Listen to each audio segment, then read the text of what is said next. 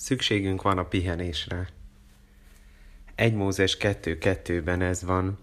A hetedik napra elkészült Isten a maga alkotó munkájával, és megpihent a hetedik napon egész alkotó munkája után. Fizikailag, mentálisan és érzelmileg is úgy lettünk kitalálva, hogy egyensúlyban kell lenni a munkának és a játéknak az életünkben. Isten ezt olyan fontosnak tartja, hogy ő maga is pihent. Szeretnéd az életeddel megmutatni, hogy milyen Isten? Szeretnéd megtenni azt, amire Isten teremtett?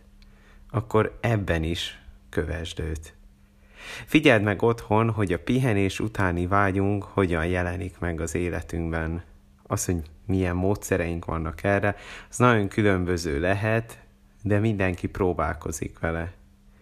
Miért van az, hogy valaki, mikor hazaér, elvonul, átpörgeti a kedvenc oldalát, mielőtt megbeszélni az elmúlt napját a párjával? Mert szüksége van a pihenésre ahhoz, hogy a munkára való odafigyelést fel tudja váltani a párjára való odafigyelés. Miért ugrik be valaki az edzőterembe, mielőtt hazamenne és elkezdeni a vacsorát előkészíteni? Ugyanezt a szükségét akarja kielégíteni.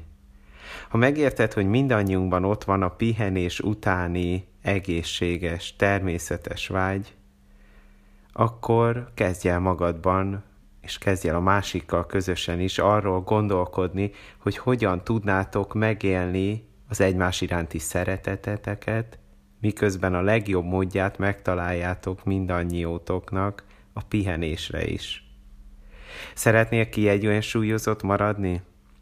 Találd meg, mivel pihenhetsz te. Bölcs az, aki támogatja és segíti a másikat abban, hogy megtalálja az alkalmat mind a munkára, mind a pihenésre.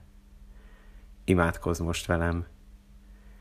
Atyám, köszönöm, hogy a pihenés utáni szükséget belénk ültetted. Sokszor, talán valós túlkapások miatt, talán az irreális elvárások miatt, ezt időpazarlásnak tekintettem. Segíts, hogy ne kritizáljam a családomat, a páromat, a környezetemet, amiatt, hogy ők is vágynak a pihenésre, hanem segíthessek nekik a legjobb módszerek megtalálásában, és megtaláljam magam is a legjobb módszereket a pihenésre. Amen.